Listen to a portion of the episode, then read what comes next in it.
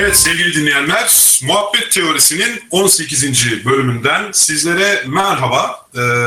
Bu 3. canlı yayınımız. Bir süredir YouTube üzerinden canlı yayın yapıyoruz biliyorsunuz. Ve bugün stüdyoda, stüdyo dediğimizde hepimizin evi aslında, stüdyoda 3 kişi olarak sesleneceğiz sizlere. Çok uzun süredir duymadığınız bir sesle bugün bizimle birlikte. Şöyle sıradan her zamanki gibi söyleyeyim. Ben Tevfik Uyar. Ben Kaan Öztürk. Ben Ömer Cansızoğlu. Evet, sürprizimiz de kendinden bahsetti. Ömer Cansızoğlu bugün burada ve 3 kişi bugün sizlerle birlikteyiz. Test yapabilmemiz için birkaç kişi canlı ile bağlansa iyi olurdu. Şu an hiç dinleyen yok. Ömer var diye gelmedi şimdi. Bu kadarmış abi. Şeyimiz bu kadarmış yani. Kendi kendimize konuşuruz biz de. Ne yapalım? Boşver, yok birisi vay dedi ya. Demek ki birileri varmış. Ben Analytics'te yanlış görüyormuşum. Evet, Salih Karaaslan bizlere ilk selamı verdi. Kendisiyle test yapalım. Salih Bey, sesimiz nasıl geliyor? İyi geliyor. Kezban da burada. Ömer Acar da burada. Hocam konu nedir demiş. Tamam, demek ki ses Pınar Tezcan'la her şey yolunda demiş. Kübra Karaycan buradayız demiş. Tamam, güzel. Herkes buradaymış ya. Bir an korktum. Varız yahu, dinliyoruz. Tamam, kızmayın. YouTube'a özleni uğradım. Evet, 3 kişi sesleniyoruz. Bu kadar. Yani konumuz ne? Konumuza sen giriş yap Kaan Hocam. Girelim, şey yapalım. Ya, enteresan konular oldu aslında ya. Bu hafta 2 konu yapalım dedik o yüzden. Birincisi, evet, bu hafta yoğun geçti. Aynen. Değil mi? Tabii. İntihal meselesi işte hep çıkıyor karşımıza. Böyle çeşitli intihaller var, akademik intihaller var. Yani ama bizim açımızdan işte açık bilimin intihali var. Yazılarımızın izinsiz olarak kullanılması vesaire. Herhalde ondan bahsedeceğiz değil mi ilk başta? Evet, birinci konumuz bugün intihal olacak. Ama daha önce zaten biz Kaan'la bir böyle detaylı bir intihal bölümü yapmıştık Muhabbet Teorisi'nin eski bölümlerinden. Orada genel olarak akademik intihale değinmiştik ama bu sefer web üzerinden yapılan bu emek hırsızlıklarına değineceğiz. Hatta bu Creative Commons dediğimiz mevzuyu biraz da tanıtacağız. İnternette kişilerin kendi eserlerinin lisanslamasını sağlayan mevzu bu. Ömer de bizi oradan galiba dinleyecek görünüşe bakıyoruz. Seçmezsen abi. Ya çok kakapan olmasın diye girmiyorum araya. Ama isterseniz girebilir. Ya sayın Öztürk, sayın Öztürk. Bir dakika, yani sayın Ömer. Ben sizi sayın Uyar. Yani çok fazla kakofoni olmasın o yüzden. O yüzden girmedim araya. Sıra konuşuyoruz yani. Öyle konuşmadık mı ya? Herkes sıra konuşacak. Öyle anlatacak. Öyle mi konuştuk bir şey? Tamam. Hayır, peki. El kaldır, ben görüyorum. Şaka dedim canım yani. Şimdi geçen hafta bir olay oldu, o zaman oradan giriş yapalım. Yani burada tekrar bu konuyu açarak işte bazı yayıncıları diye şey yapmak istemiyorum ama esasında mevzu şuydu. Evet, açık bilimin yazıları zaten Creative Commons'la lisanslı, ticari olmadığı sürece açık bilim yazılarını herkes istediği her yerde kaynak göstermek suretiyle kullanabilir. Nitekim kullanıldığını gördük ama kullanılırken hem kaynak göstermenin doğru verilmediğini hem yazar isimlerinin silindiğini, daha da kötüsü kullananın bir ticari site olduğunu tespit ettik geçen hafta Twitter'da. Ve biraz sicili bozuk bir site olduğu için bu site, ben Twitter'dan doğrudan böyle yardırdım. Ben çok iyi yaptın ya, Allah ağzına sağlık, iyi oldu. Ben sonradan gördüm biraz. Cildine sağlık yani. Sayın Cansızoğlu. Sayınız. Şimdi evet, yani biraz yardırdım, fazla yardırdım. Birisi de sitenin bir şekilde sahibini sahibini anarak diyaloğa dahil olmasına neden oldu. Sahibi de kötü bir üslupla niye tatava yapıyorsun arkadaş, niye yaygara yapıyorsun falan deyince kıyamet koptu. Bayağı süreç böyle herkesin bu hususta bilinçlendiği bir sürece doğru evrildi. Herkes neyin ne olduğunu kendi gözden geçirdi. Organize tepkiler verildi. intihaledur.com adlı bir siteyi bilim siteleri yöneticileri olarak ve bilim toplulukları olarak bir araya gelerek ortaya çıkardık falan filan vesaire fıstık. Yani buradaki esas mesele, Türkiye'de gerçekten bilimsel içerik üreten 3-5 derken sayının azlığı anlamında söylüyorum, rakam olarak değil de. Yani bir avuç site var. Bu bir avuç sitede, işte sizler de zaten o sitelerin yazarlarındandınız. Hala da yazarıyız, Yalansavar'ın. Açık bilimde faaliyetini sürdürmeye olsa da başka çoğu yerlerde yazıyoruz. Bazen bir yazıyı yazmak bizim için 10 gün, 15 gün alabiliyor. Kaynaklarını toparlamak, araştırmak, çıtasını oluşturmak. Fakat birileri hop çat bunu kopyala yapıştır yapıp kendi sitesinin içeriğine dahil edebiliyor. Bu bir emek hırsızlığı, bir intihar. Bu konuda şimdi ben mikrofonu Kaan'a bırakacağım. Kaan bizlere biraz intihar nedir, ne değildir biraz bizlere anlatsın.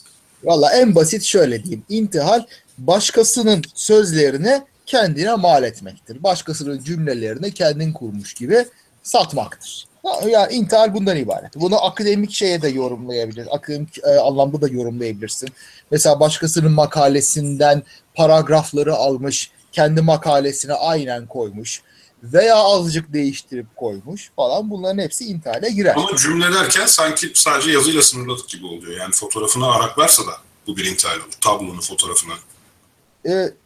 Tablonun mesela datayı falan mı diyorsun? Verileri mi? Sinemada, edebiyatta. Yani bir görsel oluşturduğunu varsayalım. Bu görsel de araklanırsa işte veya Ömer'in dediği gibi edebiyat, yani sinemadan bir görüntü de olsa bunlar da intihal değil mi? Yani sadece bunun cümle yapısı mı, sayısına mı sahip olması gerekiyor? Herhalde öyledir. Ben onun konuda pek bir şey diyemeyeceğim. Çünkü burada sanatçılara falan geldiğinde esinlenme diyorlar. Çok yani orada emin olamıyorsun her şeyden. Yok şöyle söyleyeyim. Sen bilimsel bir makale yazdın kemik kırığı ile ilgili. Röntgen görüntüsünü koydun oraya. Ben onu alırsam da o intihal değil mi? Kaynak göstermezsen tabii intihal. Ha tamam, ondan bahsediyorum. Yani cümleyle mesele aslında cümleyle sınırlı değil de bir şekilde emek, bilgi ve üretimin izinsiz bir biçimde aşılıp araklanması gibi sanki. Tabii. Yani bunu ben yaptım dediğinde başkasının işine burada intihal yapmış oluyorsun. Şimdi bazen kıvırtıyorlar bu konuda. Efendim akademik yayın değil bu. İntihal kavramı buna uygulanmaz falan diye. Çok var. Çok duyduk. Başımıza da geldi. Allah. Yani açık bilimde başka bir intihal olayı vardı. Daha hafif ölçekli de olsa. Onda savunmaları buydu. Bu akademik şey değil diye. Öyle bir şey yok tabii ki ya. Akademik olsun olmasın. Birisinin sözlerini kendininmiş gibi satmaya kalkıştığında o zaman bu intihal. Şimdi birebir kopya olmayabilir. Proleteri akademiyi mi olur emeğin ya? Şey de var bak. Birebir aynı olmasın. Paragrafları mesela azıcık değiştirmesi olsun, cümleleri bilmem neleri, ama anlamı aynı. Kelime değiştirmiş, ne bileyim devrik cümle yapmış falan. Ama bu da intihal. Yani ki yazının kurgusunu kopyaladığında da, çünkü onun yazının kurgusu da başka birisinin zihninin ürünü. Onda da var. Tabii yani aşırı da abartmamak lazım. Ne bileyim. Bazen bir konuyu anlatırken evet belli bir sırada gidersin. Bu her zaman bir intihal değildir. Onu gördüğünde anlarsın. Hani meşhur yargıç demiş ya böyle, porno nedir? Gördüğümde anlarım. Tanımlayamam ama gördüğümde anlarım. İntihalde biraz öyle oluyor bazen gri bölgelerde ama genellikle anlamak o kadar da zor değil. Abi ben hakimin aynı konuda örnek verdiğini anlamadım. Yani bu klasik örnektir de o yüzden çok şey üstüne gidiyor. Vallahi duymadım, yok yani vurgulanmak istemiyorum. Duyduğumu sandım. Klişe olarak hangi hakim bilmiyorum ama böyle bir deyim vardır özellikle İngilizce'de, Amerika'da özellikle. Porno cezalandırmak, pornodan bahsederken pornoyu tanımlayamam ama gördüğümde tanırım. Abi ben bu anekdotu Ömer'den bekliyordum ama. Kaan hakikaten benden biraz zor yani. Hakikaten. Uzmanı başkasıymış oğlum. Tamam ben bilmiyorum. Ya ben şimdi Tevfik'in yaşadığı komik olayları kendimi yaşamış gibi anlatıyorum. Bu da intihal oluyor değil mi? Etrafta. Valla işte hep o anlatmasın canım. Biraz da başkası anlatsın. Yok. İşte ben de o yüzden zaten kendi yaşamışım gibi anlatıyorum. Bu da intihal oluyor. İntihal oluyor da işte o akademik olmadığı için benim yaşamda intihal kapsamında pek değerlendirilmiyor. Yalnız hakikaten Ömer'in bir anısı var. Ben o anıyı kendim yaşamış gibi anlatıyorum. Bizim bir tane ortak arkadaşımız vardı Ömer'le, abi kardeş. Ömer bir gün onlara satranç öğretmiş, çarşıya gitmiş, geri dönmüş. Adamlar şahları yemiş, devam ediyorlar. Şahları yemiş. Ömer şahmat kavramını öğretmeyi unutmuş, tamam mı? Sadece taşların fonksiyonlarını falan. Ömer de dama gibi taşlar bitene kadar devam edecek sanmışlar. O da bir yoldan canım. Eğlencesine baksın. Neyse ben bunu kendim yaşamışım gibi anlatıyorum sağda solda. İntihalin kralını yapıp Kızları falan güldürüyorum böyle esprilerle. Ooo. Nasıl oluyorsun adamın üstünden? Valla dava açar söyleyeyim sana. Yok canım dava açmam ya. Kazan kazan oynuyorum. Kızların yarısını alır senden bir kere. Alsın abi alsın. Neyse konuyu cinsiyetçi noktaya getirerek cinsiyetçi yinciye bir noktaya getirmiş olduk ya. Tam noktadayız. Cinsiyetçi değil mi? Partnerlerin yarısını alır o zaman. Kız erkek neyse artık. Tamam. Bir noktaya getirdik yani şu an programı. Bu olay yani. Ömer'in varlığı belli oldu abi. Hiç böyle şeyler değinmez. Ne yaptım ki ya? Konuşmadım. Valla bozdu bizi adam ya. Hiç konuşmadan bozdu bizi. Olacak iş değil bu. Peki şimdi dedik yani şimdi akademik değilse intel kapsamında değerlendirilmez. Ben mesela arka planında zannedersem şu var. Bu intel mevzu akademide çok ciddi yaptırım var. İntel yapan insanlar Türkiye'de öyle olmuyor da başka ülkelerde insanların unvanları ellerinden alınıyor. Bu kişiler bakansa istifa ediyorlar falan filan. Tabii. Yani bize yabancı kavramlar tabii de. Tabii akademideki yaptırımı çok fazla. Çünkü bu iş ilk olarak aslında zannedersem kuralları yani yaptırımları akademide şekilleniyor. Formal olarak. Tabii. Ama tabii öte yandan hani basılı... akademide yaptırım uygulamak daha kolay değil mi? Diğer alanlara göre. Yani edebiyatta yaptırım uygulamak nasıl bir yaptırım uygulayabilirsin ki? Yani ya dava açarsın, tazminat dava açarsın falan filan yani. Hani akademinin sınırları biraz daha keskin herhalde. O yüzden akademinin intihali... Bir de intihale daha yatkın herhalde. Yani sürekli üretmek zorunda olduğun... Yok şeyde şimdi akademi dışında yani, genellikle bu lisans çiğnemesi, lisans hakkı ihlali şeklinde tezahür ediyor. O da var. O yüzden de mahkemelik olabiliyorsun. Akademide evet mahkemelik olmazsın da artık meslek kurumları veya bulunduğun üniversite sana bir ceza verir. Buradaki. Ya mahkemelik de olabilirsin. Akademide de mahkemelik olabilirsin de. Burada şöyle bir şey var. Edebiyatta yani iyi bir eser yazarak ya da eserlerinizi yazarak ancak şöhret kazanabilirsiniz. Evet tabii para kazanıyorsunuz ama akademide unvan kazanıyorsunuz. Yani itibar kazanıyorsunuz. Akademide zaten ilerleme yolumuz sadece fikir üretmek, araştırma yapmak ve yazmak. Tabii. Zaten bu da bir yalana ya da çalmaya dayalıysa geriye bir şey kalmıyor. Şimdi edebiyat biraz daha farklı bir şey. Ya veya sanat diyelim. Sanat bu bakımdan biraz daha farklı bir şey. Sanatta zaten yani sanat toplum içindir falan deyip bağlamak istiyorum. Sanat ne içindir yani? Şimdi... Yani kalabalıklar içindeki yalnızlık değil mi? Hani. Uzaklara bakan kadın. Şimdi öte taraftan, şimdi Creative Commons da zaten bu sebeple ortaya çıkıyor. Tamam yani dergiyi de yazmak, hele akademik dergide yazmak falan filan bir şekilde bu arada sizin fikir ve haklarınız başka kurumlarca korunuyor. Veya bunların yaptırımları başka kurumlarca güvence altına alınmış durumda. Sanatta ve akademide. Fakat siz internete bir eserinizi koyduğunuz zaman bunun size yani birincisi bunu lisanslamanızı sağlayan bir kuruluş yoktu. İkincisi hani bunun bir kural seti yoktu. Creative Commons dediğimiz şey de yani bu CC lisansları da bu şekilde ortaya çıktı zaten.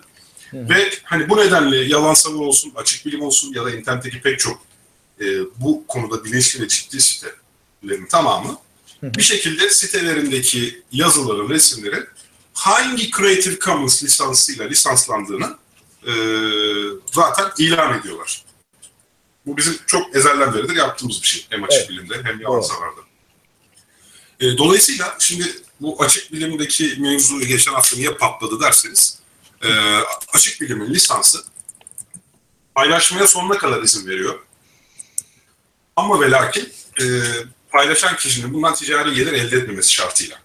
Ve açıkça nereden aldığını söylemesi lazım yazarıyla, sitesiyle vesairesiyle. İkisiyle evet, zaten Creative Commons'ın açıkça kaynağa atıf yapılmamasına yani serbest bırakan, buna cevaz veren bir lisansı yok zaten. Creative Commons demek doğrudan doğruya şey demek. Zaten mutlaka kaynağa atıf yapmalısın demek. Atıfsız bir şey yok yani. O şey bir dakika ya attribution gerektiren lisans ayrı değil miydi? Yok, attribution sabit. Yani yanlış da biliyor olabilirim. Sen istiyorsan bu esnada birimiz bakabilir buna. Bakayım bir. Ya da dinleyicilerimiz bize bu hususta bir yanıt verebilir. Ama benim bildiğim kadarıyla attribution sabit. Commercial mı, non-commercial mı? Yani ticariye müsaade ediyor musunuz, etmiyor musunuz? Bir, bu değişiyor. Hı-hı. İki, eseriniz üzerinde varyasyona, yani bir şekilde remix yapmak, revizyon yapmak, değişiklik yapmak, başka bir eserin alt bir parçası, bir öğesi olarak kullanılıp kullanılmamasına izin verip vermediğiniz, yani değişiklik yapıp yapmadığınıza karar veriyorsunuz. Tabii. Açık bilimin mesela şu anki lisans bilgisi CC, zaten bu standart olarak Creative Commons demek. BY demek attribution, mecburi demek zaten.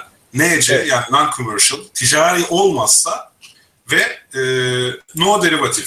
Ve hani bunu alıp değiştirip altına, yani benim yazımın bir paragrafını değiştirip altına Ahmet yazamaz. Yani sadece bir paragrafını değiştirdin diye bu eser senin olmaz.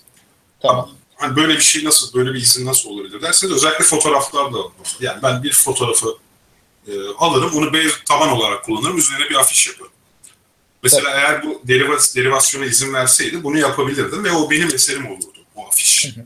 Ama yazılarda zaten genel olarak şey biraz saçma olur. Hani bunu bir paragrafını değiştirdim, o artık yeni bir, yani o kişinin bir sanat eseri gibi bir durum söz konusu değil. Bu arada Selçuk Yılmaz dinleyicilerimizden atıf gerekli diyebiliyorum ben de tüm tiplerde demiş. Evet, daha ne dersem atıf zaten emin değilim ama. Bütün lisanslı açıklandığı sayfaya baktım. Hepsinde attribution var. Yani atıf gerekli hepsinde.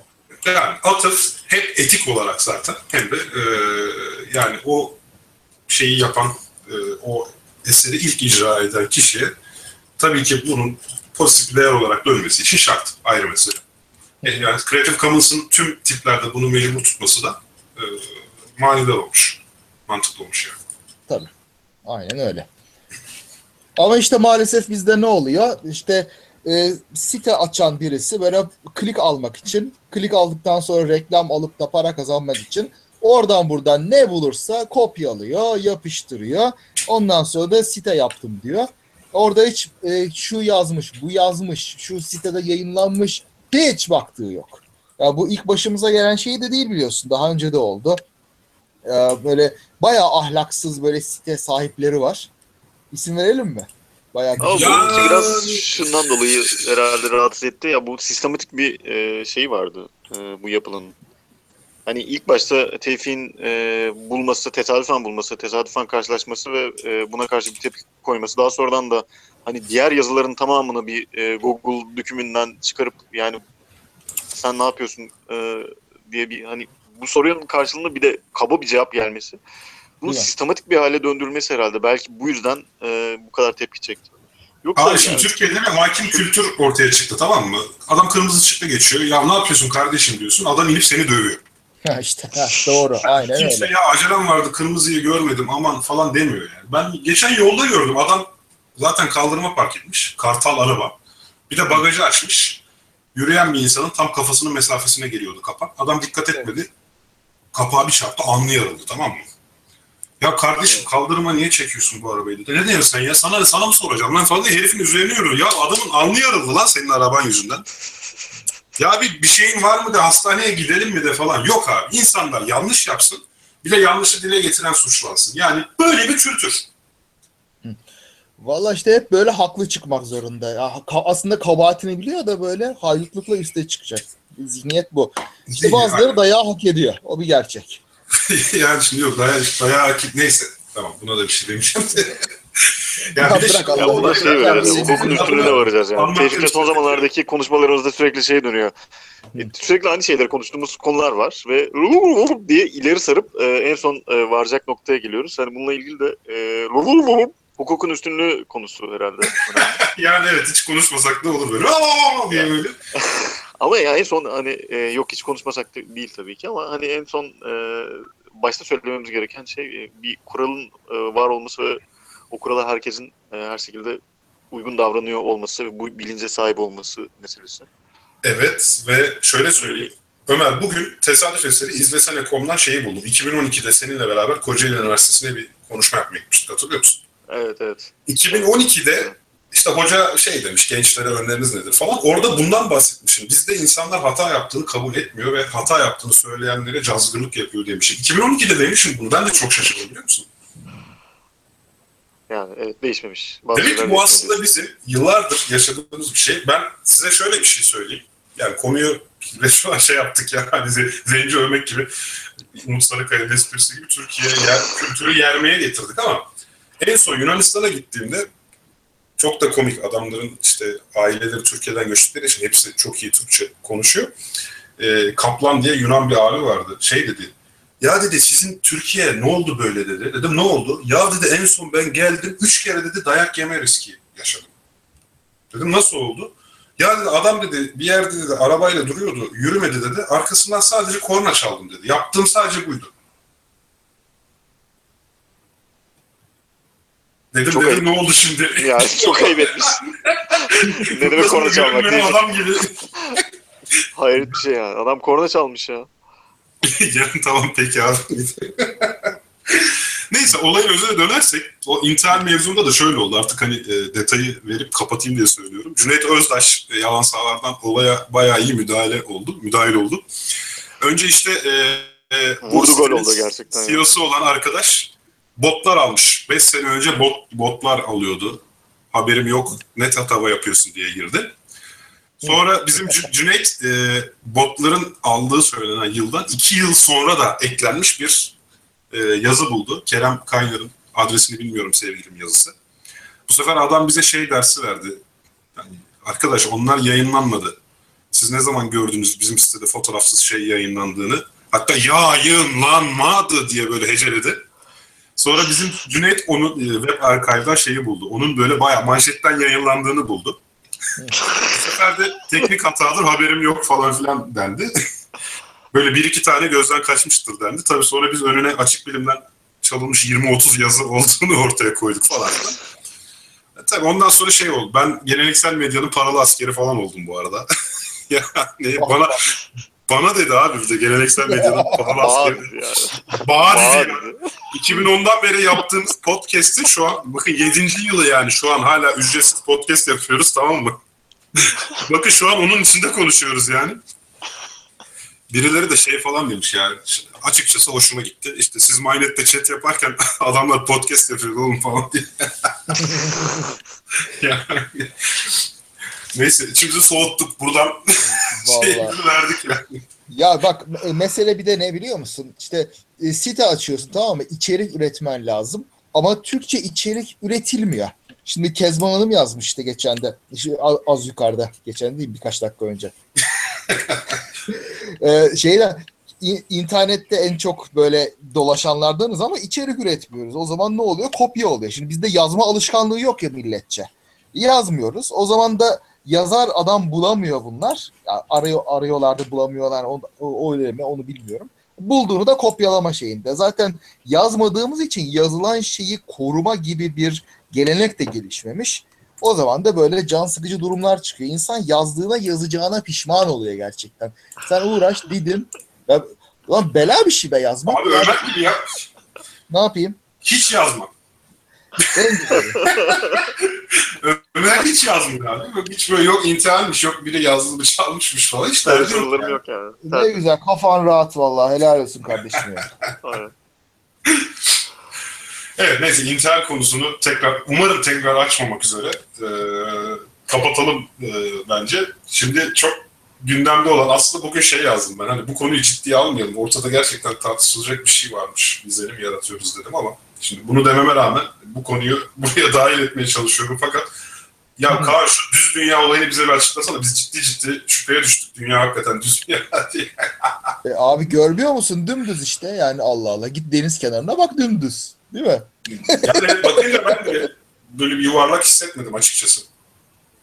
Valla delikanlı dünya yuvarlak olmaz kardeşim. Dümdüz. Kusura bakma. Ya bu cinsiyetçi dile kınıyorum ya.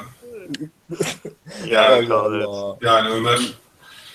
Abi sizi çok dövmüşler ya, yazık. Abi çok dövmüşler bizi bir de. Yani çok linç edildik ya. Biz politik doğruculuk üzerine ihsas yaptık artık yani. Vallahi haklısınız, ne bileyim. Ne diyeyim? Ya işte düz dünyaca enteresan bir şey. Şeymiş. Bak 19. yüzyılda çıkmış bu. 2. yarısında falan. Böyle birileri Zetetik astronomi diye bir kitap yazmış adamın biri. Adını unuttum. Wikipedia'da çok güzel var bu. Zetetik demek bizim skeptik dediğimiz şey, yani böyle şüpheci astronomi gibi.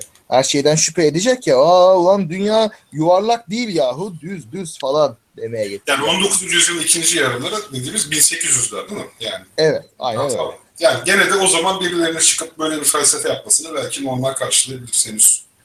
Çok net bir bugünkü gibi görsel kanıtlarıyla, o suyla, bu suyla, Ay'a gitmesiyle. Gerçi Ay'a da gidilmediğine inanıyor sonuçta bunu düşünenler de yani. Ya, evet, fotoğrafçı gidilmediğine inanıyor, Ay'a gidilmediğine. Dünyanın yuvarlak olduğu aslında antik çağdan beri artık bilinmiş bir şey, anlaşılmış bir şey. Şimdi yok artık Sayın Öztürk, Sayın yok artık. Ay tutulmasına baksan anlarsın canım zaten. Bak şey var, bakın bir mit vardır böyle aslında, bir inanış vardır. Şaka yapıyorum. Efendim Christoph Kolomb dünya zamanında kalıyoruz.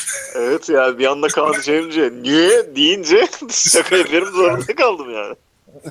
Daha seni böldük abi, pardon devam. Diyorlar ya böyle hani Christoph Kolomb giderken dünya düzdür, yuvarlak değildir falan diye itiraz ettiler diye bir hikaye vardır. Yok öyle bir hikaye aslında. Yani gerçekten de orta çağlarda da insanlar dünyanın küre olduğunu, yuvarlak olduğunu kabul etmişler. Daha öncesinde ilk Aristoteles bunun ispatlarını göstermiş. İşte mesela ay tutulmasını örnek göstermiş Aristoteles.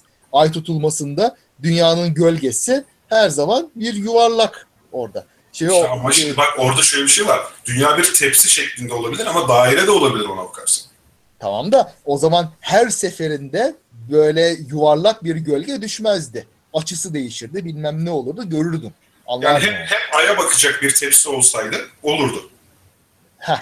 Yani öyle bir tepsi düşün ki yalpalıyor ve hep aya bakıyor. Ama işte güneşin gölgesi orada düşüyor. Orada güneş de bir tarafta, onu da görüyorsun. Yok, dünyanın gölgesi zaman... düşüyor da. Yani işte pardon, güneşin ışığı var, dünyanın gölgesi. Abi bu arada güneş bayağı uzakta bizden Kaan. Hani... gül sen benim elime geçersin nasılsa. Tamam peki. Bir dahaki toplantıda döveceğim ben seni. Tamam bu güzel gerçekten çok. Yalnız gerçekten o toplantıda Kaan beni dövüyordu az kalsın yani. Sen beni dövüyordun be. Baskımı zor çıkardım da dövmeyesin diye. Sen büyürsün abi, kalkmasın. Ona göre. Yani bu arada bak, dünya gerçekten tepsi gibi olsa da daima aya yuvarlak bir gölge düşer. Bu yuvarlak bazen elipsin kenarı olur, bazen tam bir dairenin kenarı olur falan filan, ayrı mesele de. Hani bir şekilde tepsi olduğun zaman da aya yuvarlak gölge düşmesi mümkün abi. Yani yuvarlak derken altları dairesel olan bir gölge. Ama belli zamanlarda düşer. Yani genellikle eliptik bir şey de olacaktır. Orada anlarsın gölgeyi. İşte Aristo zamanında ömrü boyunca kaç kez ay tutulması gözlediler. Hani o şekilde her şekilde yuvarlak olarak görmüşler. İşte bir o var, bir de gemilerin direklerinin en son kaybolması, gelirken ilk onun belirmesi var. Sonra İskenderiye Kütüphanesi'nin meşhur müdürü Eratosthenes. Tabii Eratosthenes'in çok güzel ölçümü var. Bir sopayla dünyanın bütün çevresini ölçmesi ilk ondan mı çıkıyordu? Sopayla değil de işte tam 21 Haziran'da İskenderiye'de bir sopanın yaptığı gölgenin açısını ölçüyor. Aynı anda Siena denen böyle yengeç dönencesinin üzerindeki bir şehirde de ölçtürüyor aynı şeyi. Orada tam dik geldiğin. Daha doğrusu hikaye şöyle. Siena'daki kuyulara bakıldığında 21 Haziran'da Mart neyse tam olarak kuyuda güneşin yansıması görüldüğü söyleniyor. Ha diyor, uyanıyor bu adam buna. Ondan sonra İskenderiye'de gölgeyi ölçtürüyor. Bir de adam tutuyor. Siena ile İskenderiye arasındaki mesafeyi adımlatıyor. Adımlatarak böyle ölçtürüyor. Çok enteresan böyle bir şey. Büyük bilim öyle o zaman bu şekildeymiş. Böyle yatırımlar. Abi adam gitmeyip gittim abi. 2500 adım dese ne olacaktı? İyi ki dürüstmüş. Yani adım sayan iyi ki dürüstmüş yani.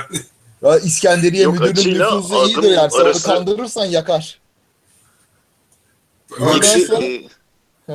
Pardon. Dur Kaan'ı bölmeyeyim ben. Pardon.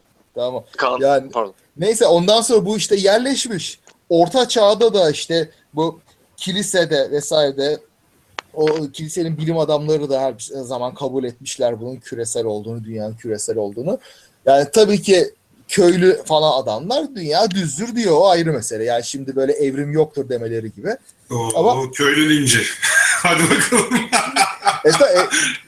Linçle ne alakası var? Adam okumamış etmemiş. Ortaçağ köylüsünden bahsediyoruz. Tahsili düşük ortaçağ köylüsü demez. Oğlum siz çok PC'siniz ya. Vallahi çok PC'siniz. Neyse peki. Tamam. Evet, tahsili düşük ortaçağ köylüsü tabii dünyayı düz sanıyorsa.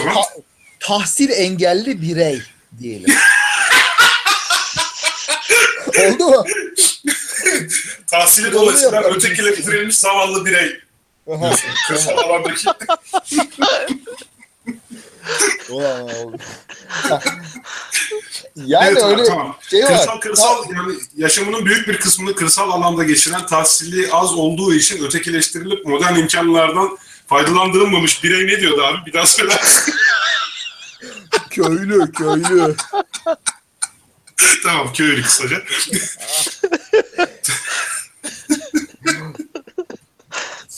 Yani demem o ki bu adamlar biliyorlar dünyanın yuvarlak olduğunu, düz falan değil. Ama bu hikaye, yani Orta Çağ'da dünyanın düz olduğu düşünülüyordu hikayesi. 19. yüzyılda falan böyle 1800'lerin başında bir uydurulmuş. Geçmişe bok atmak için falan biraz böyle. Ondan sonra nedense bu oturmuş herhalde birileri de sahi lan ya düzse falan diye düşünüp kitap yazmışlar. Oradan da bu başımıza bu hikaye çıkmış. Dünya tamam, yani, falan diye. 999 kitap doğrudan bahsederken bir tanesi elbette böyle bir şeyden bahsedecek. Peki yani bak, ben gerçekten düz dünyacıların bütün argümanlarını şey yapmadım. Bugün bir tane flüt vardı gerçi. Orada komik bir şey gördüm. Yok işte şeydekiler aslında ölmedi, yaşıyor.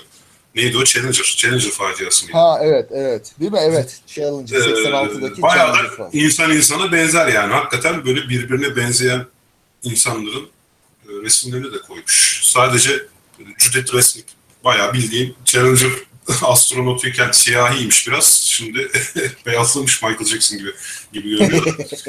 Yani böyle bir şey var. O ayrı mesele de ben sadece gerçekten hiç argümanları okumamış birisi için soruyorum. Mesela Magellan'ın tüm dünyayı dolaşarak aynı noktaya gelmesini nasıl açıklıyor düz dünyacılar? Vallahi Magellan aynı noktada gittiğini nereden biliyoruz? Bir dakika, bir saniye. Sayın Öztürk. Magellan'ın aynı yerden gittiğini nereden? Yani belki Magellan... Ya da Magellan'ın rotasına niye güveniyoruz? Yani? Evet, o da var. Tabii, değil mi? Ama yani tek Magellan değildi ki abi, yanında 47 tane. Ya Magellan'a niye güveneyim? Ya tipi bir şeydi zaten Magellan. Bana hiç güven vermedi zaten. Yani tayfasının Magellan'ı öldürmesinde de bir şeylik var yani. Orada öyle mi olmuş? Bak ben öyle bir efsane var ya. Yani Magellan'ın tayfası öldürüyor diye söyleniyor. Ama ya arada akçeli işler varmış herhalde. Bir yere gidip bir altın bulmuşlar. Magellan o altını dağıtmamış. Daha sonradan tayfası ona sen bu altını niye dağıtmıyorsun falan. Yani dünyanın yuvarlaklığı meselesi değildi herhalde oradaki. Aralarındaki anlaşmazlık büyük ihtimal. Belki de oydu ama işte bu dünyanın yuvarlak olduğunu bilmemizi engelleyen güçler bize bunun bir altın kavgası olduğuna inanmamızı istediler. Belki de. Ya bunun tutar tarafı yok zaten. Şimdi Magellan gidiyor. Kaan delirteyim ya. Şu an çok gerçekten çok müsaitsin Kaan yani. Ya abi ya. Üzerine biraz oynayabilir miyim? Peki. Dur bakayım. Kafam dağıldı ve kedi giriyor çıkıyor. Kapıyı açıyorum kapatıyorum şimdi. Buradan kedi. Vallahi ya. Şimdi kavga edecek. Tam olacak. Dezavantajları var. Hı. Evde program yapan birey. Seni dinliyoruz, buyur abi. Beni mi? Evet. Yok, Ömer'i dinleyin, Ömer'i. Siz beni fazla ciddi buldunuz, hadi Ömer'i dinleyin. Hayır abi, şaka yapıyoruz ya. Hayır. Lütfen. Yok. Ağlamı küstürdük be. Ya da kediyle uğraşıyor, şu an vakit kazanmaya çalışıyor. Beni mi dinliyorsunuz? Evet, hakikaten ben şeyi soruyorum. Hani gerçekten Magellan'ın mevzunu nasıl açıklıyor düz dünyacılar? Böyle olduğu yerde döndü falan mı diyor? Vallahi herhalde öyle diyorlardı. Bakmadım doğrusu niye diyorlar da ben olsam düz dünyacı şöyle derim. Bak uydurayım sana. Efendim pusulalar Kuzey Kutbu'nu gösteriyor her zaman ama düz dünyadayken sürekli böyle batıya gittiğinde Kuzey Kutbu'nun etrafında bir daire çiziyorsun. Tabii ki başladığın yere geri dönersin. Aslında mantık.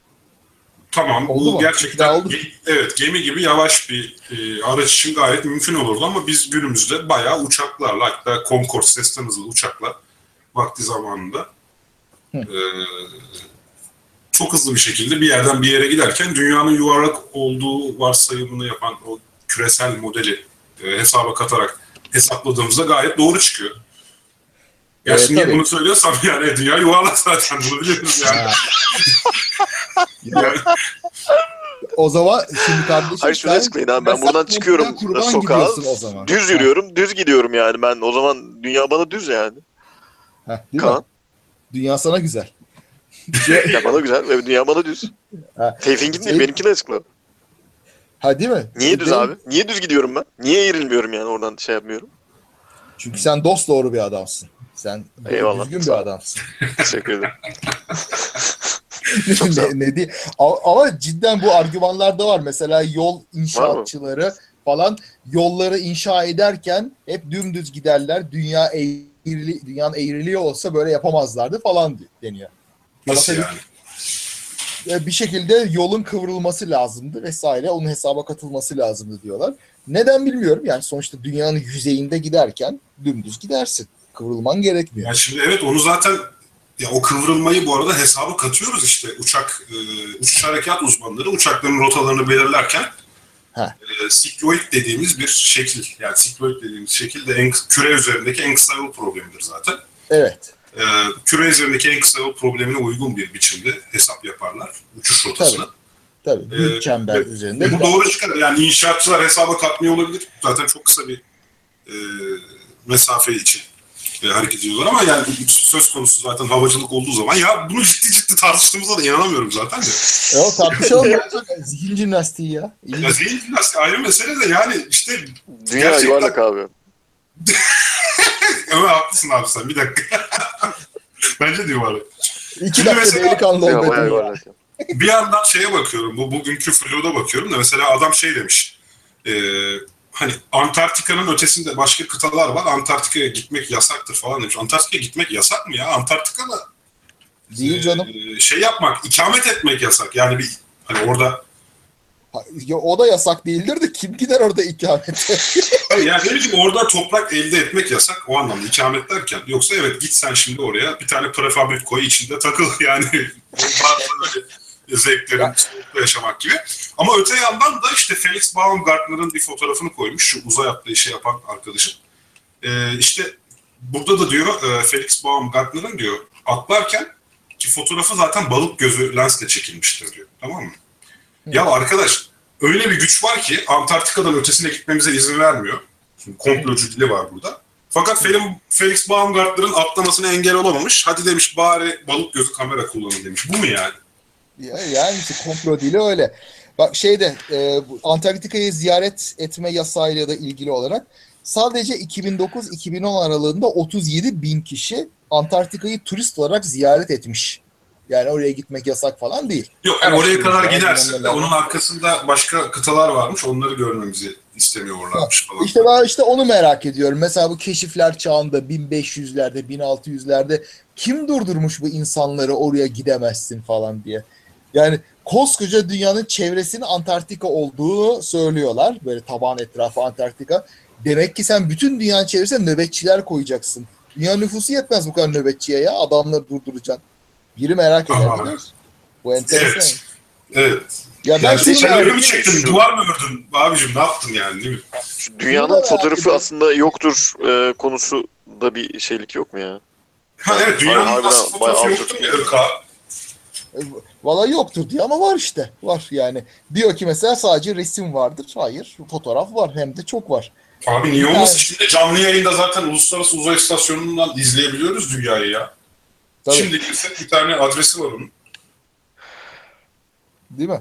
Yani işte ya şeye inanacaksın, böyle olağanüstü bir komplo ve hiç kimseden bir ses çıkmamış, çatlak çıkmamış veya dünya yuvarlak. Şimdi benim merak ettiğim şey şunlara nasıl cevap veriyorlar? Bir, başka bütün gök cisimleri yuvarlak. Ay'dı, Güneş'ti, Mars'tı, Jüpiter'de etrafında şeyleri dolaştırdık falan. Dünya niye düz? Niye dünya düz? Ha, yer çekimine inanmıyorlarmış, o da var. Ha, onlar da yalan o zaman. Yani zaten hani dünyanın ve bir şekilde NASA'yı, dünyayı kandırmakla mükellef bir NASA, işte aynı zamanda Sovyet ajansı falan, işte bunların hepsinin dünyayı kandırmak görevi, dünyayı kandırmak olan tarikatlar olduğuna inanıyorsa, bize söylenen o Jüpiter'dir, Plüton'dur, odur budur, bunların yuvarlak olduğu da yalan olmalı. Herhalde öyle. O zaman acaba niye mesela ekvatoru geçtiğin zaman yeni yıldızlar görüyorsun? Bu o yıldızları burada, işte Türkiye'de görmüyoruz da Güney Yarımküre'de görüyoruz. O da muamma. O da niye ya, ekvator yani sıcak? Niye böyle iyice gittiğinde daha soğuk? O da bir muamma. Yani garip bir şey. Güneş belki o ekvator dairesi halkası etrafında dönüyordur falan, dünyanın şeyinde. Gözünüze canlandırabiliyor musunuz? Tabak gibi bir şey. Abi hiç güneş... beynimi yormuyorum şu an. Kaynak israf etmiyorum abi yani. Ya yok be, biraz ne güzel, eğlenceli bir şey ya böyle şey. Yok doğru da gözümde canlandırma kısmında yani ben. Ben mesela eğlence için dünya küp olsa nasıl olurdu falan diye düşünmüştüm bir ara, böyle hesaplarını falan yapmıştım. Zevkli bir şey böyle şey düşünmek. Yok, gerçekten biz de en son bunlarla eğlenmek için 2 bira çarpmıştık yani. Vallahi biradan daha iyi kafa yapıyor, söyleyeyim. Tamam abi. Yok, tamam. Sizin cümlesini yani, işin geyiği tabii de. Peki bu arada gerçekten dünya küp olsaydı ne olurdu abi? Bir ulaştıklarını bize paylaşmak ister misin? Ha, o hazırlıklı. Ama biz de gelelim. Tamam. Ya şey var mesela. Okyanuslar mesela hepsi küpün bir yüzeyi üzerinde birikirdi. Tamam mı? Ve şey olurdu. Küpün üzerinde kocaman bir bombe şeklinde okyanus olurdu. Düz olmazdı. Şimdi düz yüzeydeyiz ya. Ha? Neden? Neden? Çünkü şey var. Kütle merkezine doğru çekilir ya her şey. Kütle merkezi yani şeyin, küpün ortasına doğru. Abi şimdi sen kütle çekimi de gerçek mi zannediyorsun? Kütle çekimini varsa ya şimdi... Kütle çekimi mi? Gök itimi abi. Gök itimi. Oo, uçtun sen oğlum. Ağzına ya. Pardon abi, tamam peki. Ya o uzun hikaye, o çok tatlı bir şey. Onu belki birkaç hafta sonra yapalım. Yazı yazsana abi. Ya yazı geyik ya. Şey yaparız. Muhabbetini ederiz daha iyi. Yani dünya küp diye mi yazın? Ha, olur aslında. Var öyle yapanlar. Yani güzel şeyler. Şey, komplo teorisi olarak değil, hesap zevki olarak. Şimdi şey çok zevkli. Yani bu tür düşünceler. Hani ben de yer çekim daha fazla olsaydı canlılar nasıl olurdu, ya da işte Carl Sagan'ın şeyini çok sevmiştim. Jüpiter'de canlı olsaydı nasıl canlı olur diye. Düşünce deneyi diye adlandırıyoruz bunların çoğunu. Gerçi tam düşünce deneyi kapsamına giren, bilmiyorum lan.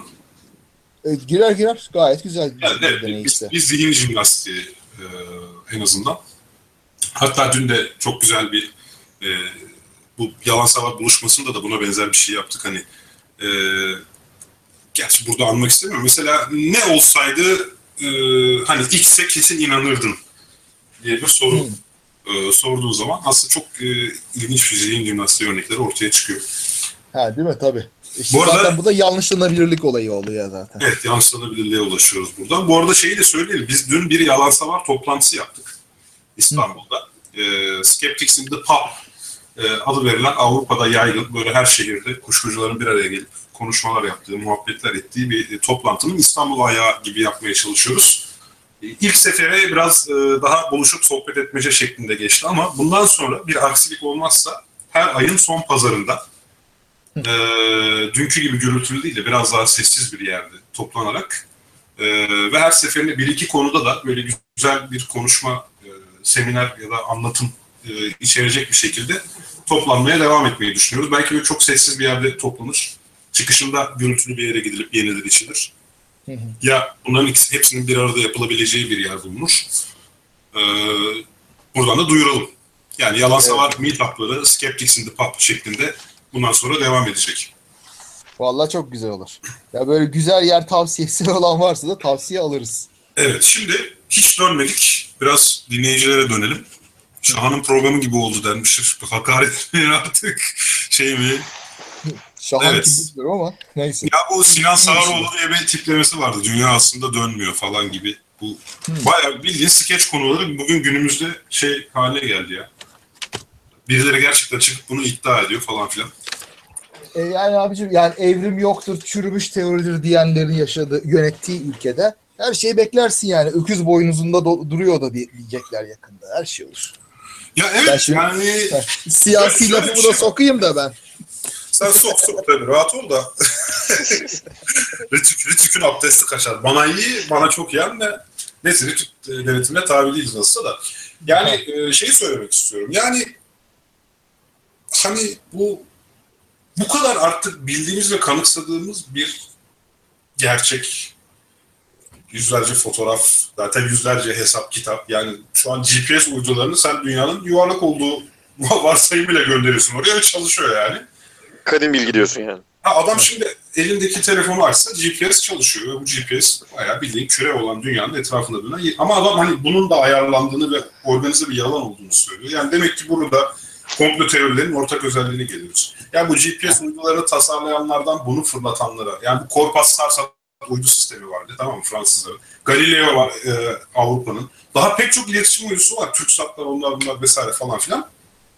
Yani bu TÜBİTAK'ta bununla ilgili çalışanları, Göktürk uyduları falan. Yani bunların hepsi organize bir yalana inanıyorlar ve bunun yalan olduğunu da bu arada bize, eşine, dostuna, kuzenine, yeğenine, karısına, çoluğuna, çocuğuna söylemiyorlar. Öyle mi yani? Vallahi çok öyle. Bir de yani bu yalanla sürdürmek için tabii. Pardon abi, buyur. Buna inanmakla astrolojiye inanmak gibi bir şey olabilir mi? Benzerlik. Bence ikisi aynı değil. Kaan galiba bunu söyleyecek zaten. Evet ya, şu geliyor aklıma. Bak, doktoramı ben şeyde dünyanın manyetik alanı üzerine böyle plazma ile falan, o dünyanın manyetik alanında hapsolmuş plazmalar üzerine yaptım. Şimdi bunun temelinde dünyanın küre olduğu varsayımı vardır. Yani bütün bu uydular vesaire bilmem neler öyledir. Şimdi bana bunu çaktırmadan nasıl yaptılar? Ben bunun araştırmasını yaptım. Yabancı... Ayda $1500 aldım. Asistan maaşı. Bu yalanı koruduğun sürece söylüyorsun yani, değil mi? Alıyorsun bu parayı yani. Hayır, şimdi enteresan. Sen şimdi alıyorsun Türkiye'den öğrenciyi. Ağzını tutar mı tutmaz mı belli değil. Ona diyorsun ki böyle dünyanın yuvarlaklığını temel alarak böyle hesaplar yap. Veriyorsun bu paraları. İşte ödenek NASA'dan geliyordu. NASA'da çalışmıyordum da üniversitedeyken ödenek oradan geliyordu. Şimdi bu paraları da döküyorlar yani. Niye? Bu şey mi? Dünyanın yuvarlak olmadığı anlaşılmasın, bu aldatmaca sürsün diye herhalde. İşte, ve benim gibi binlerce insan daha düşün, böyle jeofizik üzerine çalışan, coğrafya üzerinde çalışan hepsi böyle kandırılıyor. Niye? Ben de aynı mantıkla kandırılıyorum. Biz de bütün hesabımızı, kitabımızı, işte hatta matematikada MATLAB'da ikisinde de şey vardır, dünyanın küresel modeli vardır. Biz işte hava aracıyla ilgili hesaplamalarımızı yaparken atıyorum o modeli kullanarak yaparız. Yani, değil mi? O zaman komple bütün o hesapların vesairenin. Hatta Ömer de bir iktisatçı olarak küreselleşme üzerine. Yok. O aslında tepsiselleşme. Diskselleşme. Küre değil yani. Ya evet, işte işin tuhaf yanı bu. Aslında tuhaf yanı bu derken şu, yani nasıl olur da, yani burada şu an sosyal medyanın etkisi mi var? Bakın dinleyicilerimiz de yazmış. İşte Irak televizyonunda baya dünya düzgün tartışması yayınlanmış şeyde, televizyonda. Ondan sonra bir de Şafak Karaman yazmış. Evet, dışarıdan ithal bu tartışma bu arada. Yani bu tartışma Amerika'da falan doğmuş. Şu an Türkiye'de de işte birileri, bilmiyorum, belki sırf retweet almak için falan yapıyorlar. Hani ben kimsenin o kadar geri zekalı olduğunu olasılık vermek istemiyorum. İstemiyorum, içimden gelmiyor yani de. Fakat benim asıl sormak istedim, yani sizlerin görüşünü merak ettiğim şey. Sosyal medya yüzünden mi? Artık bu kadar bilinen bir gerçek. YouTube'da bu dünya düzle ilgili videolar var. Aman tanrım, 1,5 milyon, 2 milyon izlenmiş ve altına bakıyorsunuz. Özellikle yaşça küçük arkadaşlarımız diyeyim. Yani yalan mı söylüyorlar, gerçek mi bilmiyorum ama ciddi buna inanıyormuş gibi görünüyorlar falan. Yani nasıl olup da bu kadar bildiğimiz bir şey. O zaman yarın bir gün yer çekiminden de şüphe edecek miyiz, ya da o zaman yarın bir gün, bugün geyini yaptım Twitter'da, oksijen soluduğumuzdan da şüphe edecek miyiz yani? Değil mi? Ömer? Bu kadar yorum Evet Ömer, sen ne diyorsun ya, nasıl bu?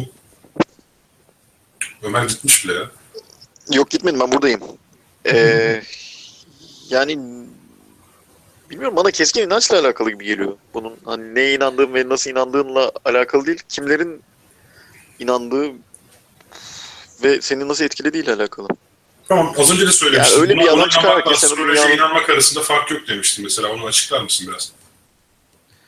Yani astrolojiye inanmak da inanmak istemekle alakalı biraz. Yani dünyanın yuvarlak olmaması meselesi ya da yerçekiminin olmadığına inanmak meselesi de biraz neye ve nasıl inanmak istediğinle bağlantılı sanırım. Hani istediğin gibi kanıtlar, yani şu senin gösterdiğin flow'da bakıyorum, yani saçma sapan bir sürü laf kalabalığı yapmış. Ya dünya düz, o ayrı. Ama yani çocuk doğrusu anlatamamış.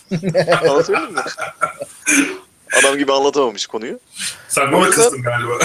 Evet, yani hani anlatacaksan doğru düzgün, yani böyle anlatılmaz. Hani dünyanın düz olduğu. Değil mi abi, reklam kampanyası. $1500 duyunca, bak $1500 duyunca Kaan, Ömer, hemen evet, yani beni çok etkiler, dolar özellikle çok etkiler. Yani, peki yani insan böyle bir şeye niye inanmak ister? Şimdi astrolojiye inanmak istemeyi anlıyoruz, tamam mı? Hani bir şekilde işin içerisinde yıldızların benimle ilgili olması, geleceği bilme olasılığı, işte ay kısmetim açık mı, işte benim kariyerim iyi olacak, bu hafta yurt dışına çıkmalıyım falan filan. Hani astrolojiye inanmanın arka planında şey var. Hani bir şekilde bana belirsiz bir dünya, yani yaşam içerisinde bir şeylere heyecanlı bir şekilde, işte biriyle tanışacaksın, aşık olacaksın ya da işte bu sene kariyerim harika olacak, mutlu olacaksın falan filan. Böyle bir durumu var astrolojinin. Dünyanın düz olduğuna insan niye inanmak ister abi? Ne çıkar olur bundan yani? Yani çıkar için değil ya. Sadece onun öyle... ya bazen yani hani tartışmalarda sizin de karşınıza çıkıyordur yani. Sadece muhalif olmak için, karşı çıkmak için çıkan, hani absürt bir şey savunan ve savundukça daha fazla savunan, gittikçe ayrılaşan, hani ötekileşen, neydi Kaan şu...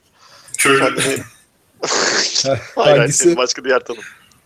Ben mi söyleyeyim abi? Ömrünün büyük bir kısmını kırsal alanda geçiren, ötekileştiren bir modern yaşamın imkanlarından yeteri kadar faydalanamayan... olmuş birey. O bireyin hani genelde böyle, yani o bireylerde ortaya çıkan, hani çok fazla inandığı şeyi sana inandırmaya çalışmakla gününü, derdini, nefesini tüketmesiyle alakalı bir... Ya bu kadar basit de olabilir ki, yani dünyanın düz olduğu savı, yani çok da peşinde koşulan bir durum değil yani. Hani astroloji kadar değil en azından. Yani senin astrolojiyle senin uğraşmandan biliyoruz. En azından ben yakinen biliyorum. Sen içinde yaşıyorsun. O yüzden hani dünyanın düz olmadığı konusu, yani düz olduğu konusunda inanmak bu kadar basit olabilir. Ya şimdi sözde bilimler bir pazar yaratıyor. Bu pazardan beslenen insanlar var. Ama hani dünyanın düz olmasından insanın tek çıkarı, işte burada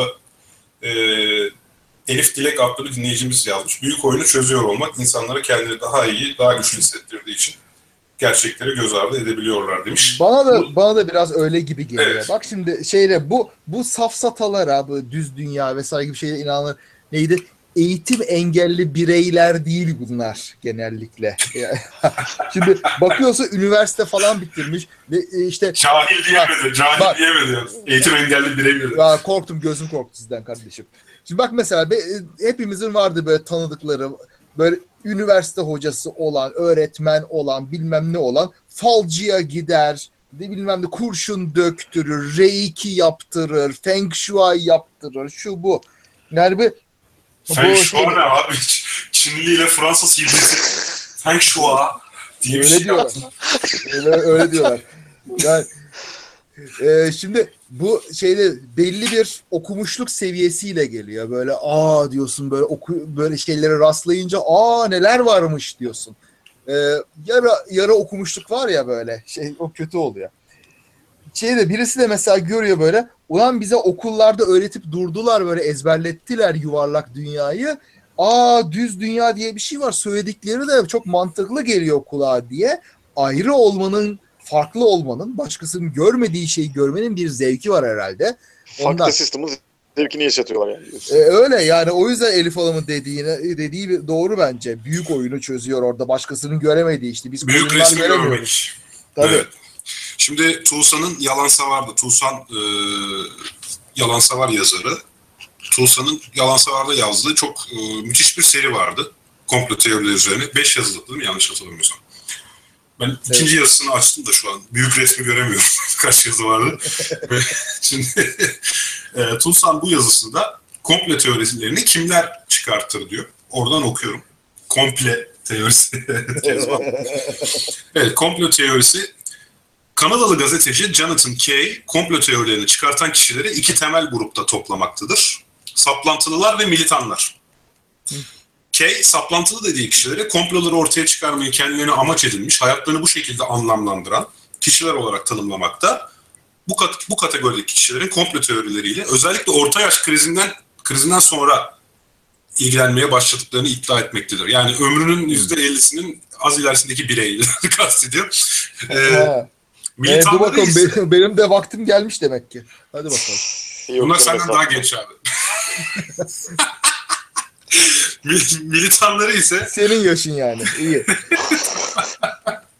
Militanları ise kendi radikal görüşlerini yaymak ve toplumun ilgisini çekmek için komplo teorilerini yayan insanlar olarak tanımlıyormuş. Yani baktığınız zaman ya bu Jonathan Kay'in çalışmasına göre 2 tip var. Gerçekten saplantılılar var.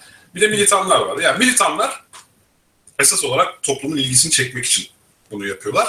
Saplantılılar da gerçekten hayatlarını bunu adamış insanlar. Hani böyle YouTube'da videolarda seks yazısı bulmaya çalışan herifler var.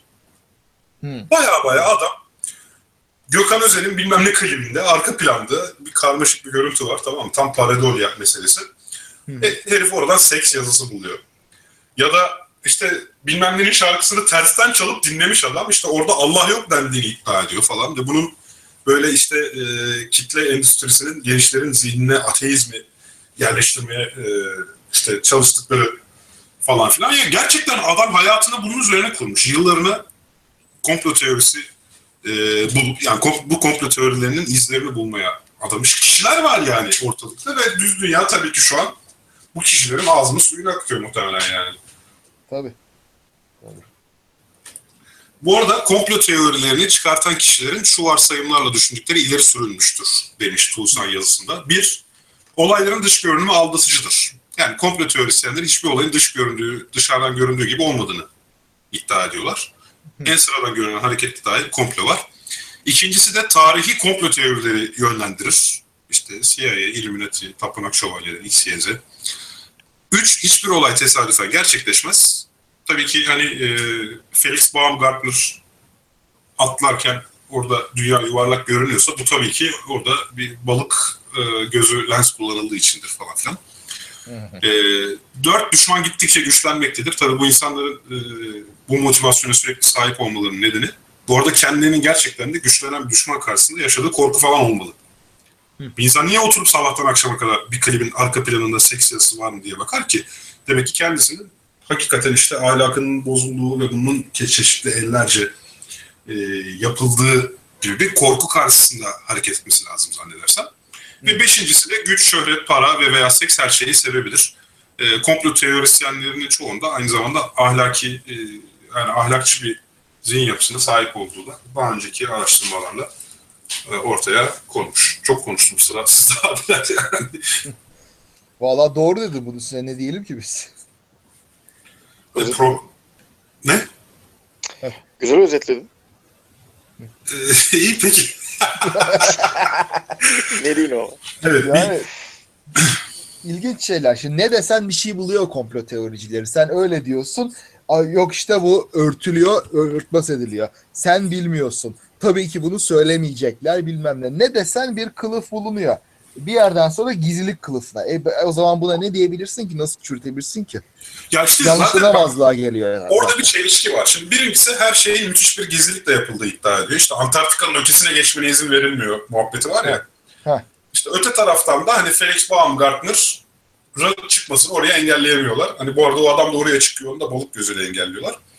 İşte mesela aynı zamanda mesela dünyada işte çok büyük bir komplo teorisi değil mi? Hani tapınak şövalyeleri, şunlar bunlar, İslam'ın işte ilerlemesini engelliyorlar. Çok büyük, her şey çok büyük gizlilikle açıklanıyor, cherry picking.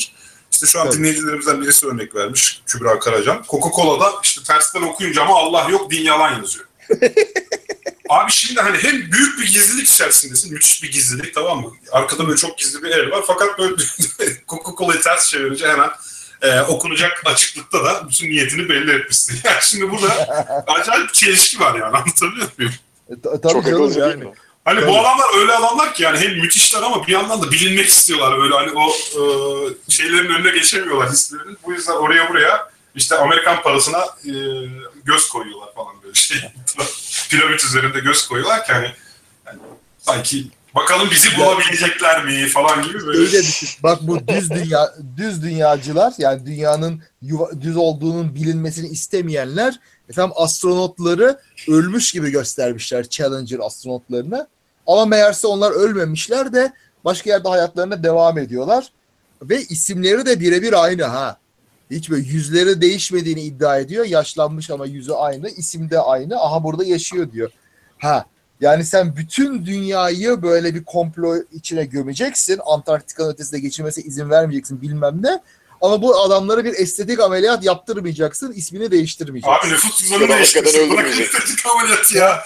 Nüfus cüzdanı değiştirsinler yani. Vallahi yani basit bir tanık konma programında daha çok şey yapıyor FBI. Nedir ya? Hayır bir de şu var, yani dünyanın madem dışına çıkılamıyor, tamam mı? Hı. Hani ben olsam astronotlara çıkacağına inandırırım, Challenger'da hakikaten öldürürüm.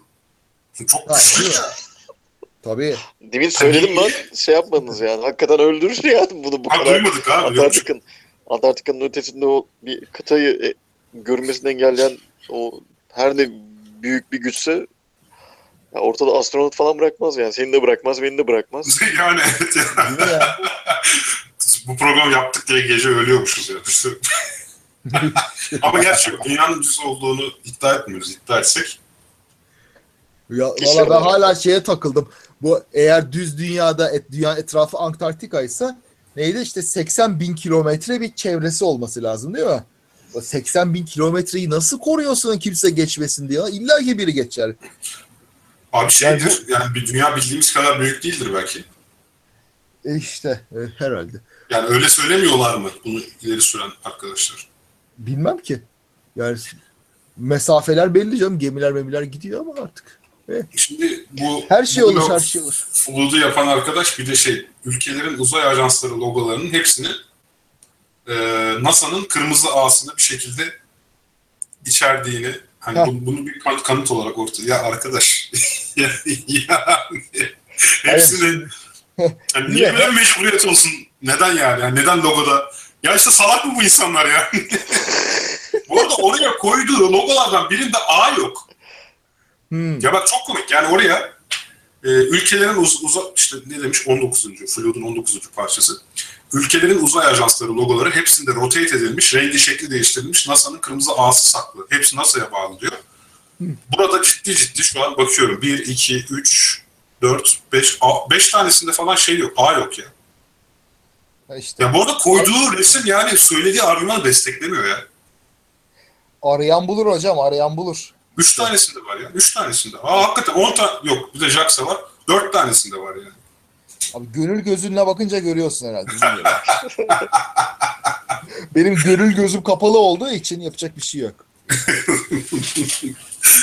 Şey ya, Umut Yıldız NASA'dan, ona soralım ya şu an dinliyormuş bize de. Abi nasıl bir tarikata üyesin sen böyle ya? Şey demiş, bıktım gerçekten bu düz dünyacılardan. Haftada en az 2 kez bir düz dünya tweetine tagleniyorum. Bunun sonu nasıl gelecek bilmiyorum. Abi şey yapıyorsun, yani, taglenmeyi kaldırıyorsun. Olay bitiyor yani. Kezban demiş, arkadaşımın 7-8 yaşındaki çocuğu subliminal kelimesini cümle içinde kullandığında bu YouTube'daki zırva yayınlar nelere kaydırdı? Evet, YouTube'da gerçekten bu arada böyle bir salgın var. Arkaya korkunçlu müzikler koyarak böyle inanılmaz şeyler anlatıyorlar YouTube'da. Aslında işte uzay istasyonunun kamerasında bir lens flare oluşuyor böyle ışıktan. İşte bak dünyayı UFO ziyarete geldi, izledi gitti. Yani bu da çok komik. Hani hani işte aynı çelişki orada da var. Şimdi Amerika dünya uzaylı gerçeğini saklıyor. Tamam mı? Saklıyor. Yani inanılmaz da güçlü. Yani öyle bir saklıyor ki her yere düşenleri gidiyor, topluyor. Bunu bilenleri öldürüyor falan. Ama bu esnada da uzay istasyonunda canlı yayını açıyor. Yani böyle de salak. Ya zaten her türlü komplo teorisinde Amerika'yı bir abartırlar. Siyasi komplolarda da öyle işte. Amerika her şeyi yönetiyor falan diyorlar ya. Amerika'nın siyasetin ne kadar aptalca olduğunu içine bakan biliyor yani. Sadece haberleri takip eden de biliyor ama komplocular için böyle bunlar kadiri mutlak tipler. Yani abi, yeni bir komplo lafı vardır. Amerika en son doğru olanı yapacaktır. Geri kalan bütün seçenekleri tükettikten sonra diye. Doğru. Ben anlamadım abi. Ya Amerika eninde sonunda doğru olanı yapacaktır ama geri kalan bütün seçenekleri tükettikten sonra diye. Yani gerizekalıca yönetildiğini Kaan'ın söylediği gibi. Vallahi ben anlamadım. Yani Kaan doğru deyince şey diye düşündüm. Hani gel anlamadım. Hakikaten şey var mı diye yani.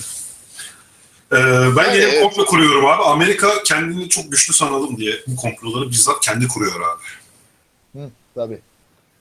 Doğrudur. Olabilir. İyi fikir. Yani. Böyle Hollywood filmi gibi komplolar yani tabii ki. Ben olsam yapardım yani onu söyleyeyim. Sen Amerika olsan. Tabii. Amerika olsam ben böyle bir komplo teorileri düzenleyeyim. Herkes benden korksun, her şeyi yapabileceğimi düşünsün falan diye el altından böyle manyaklara para verirdim falan. Ben Amerika olsam yatarım abi. Miami'ye gider, Hawaii'ye gider yatarım abi. Ben Amerika olsam ya. Hiç kılımı kıpırdatmam. Dünya jandarmalıymış falan. Hiç uğraşmam ya. Evet arkadaşlar, bir programın daha sonuna geldik. Ömer ben az önce gerçekten anlamadım ha. Yani öyle sana karşı bir espri yapayım derken şey yapmadım. Yok hayır. Yani şey açısından söylüyor. Yani eninde sonunda doğru olanı yapacaktır. Bütün seçenekleri tükettikten sonra değil. Yani her şeyi de batırır. Tamam. En son zaten doğru seçenek kalır. Yani yapacak bir şey kalmaz ve doğruyu yapmak zorunda kalır diye söylüyor. Eninde sonunda dünyanın düz olduğunu kabul edecekler diyorsun. Yani evet.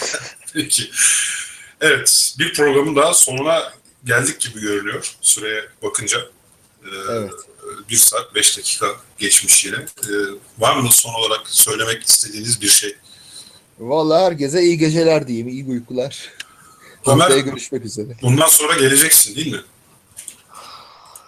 Yani evet, elimden geldiğince umarım katılacağım sık sık.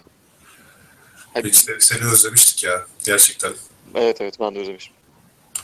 Yani hakikaten güzel. Tekrar vallahi bir arada olmak. İyi oldu. Seri kilime gibi mesaj verdirme bana abi. Evet, bundan sonra her pazartesi saat 21'de kulaklarınıza dolacağız efendim. O zaman ben Tevfik Uyar. Ben Kaan Öztürk. Ben Ömer Cansızoğlu. Haftaya aynı gün, aynı saatte yeniden sizlerle birlikte olmak dileğiyle esen kalın, hoşça kalın. İyi geceler. İyi akşamlar, iyi geceler.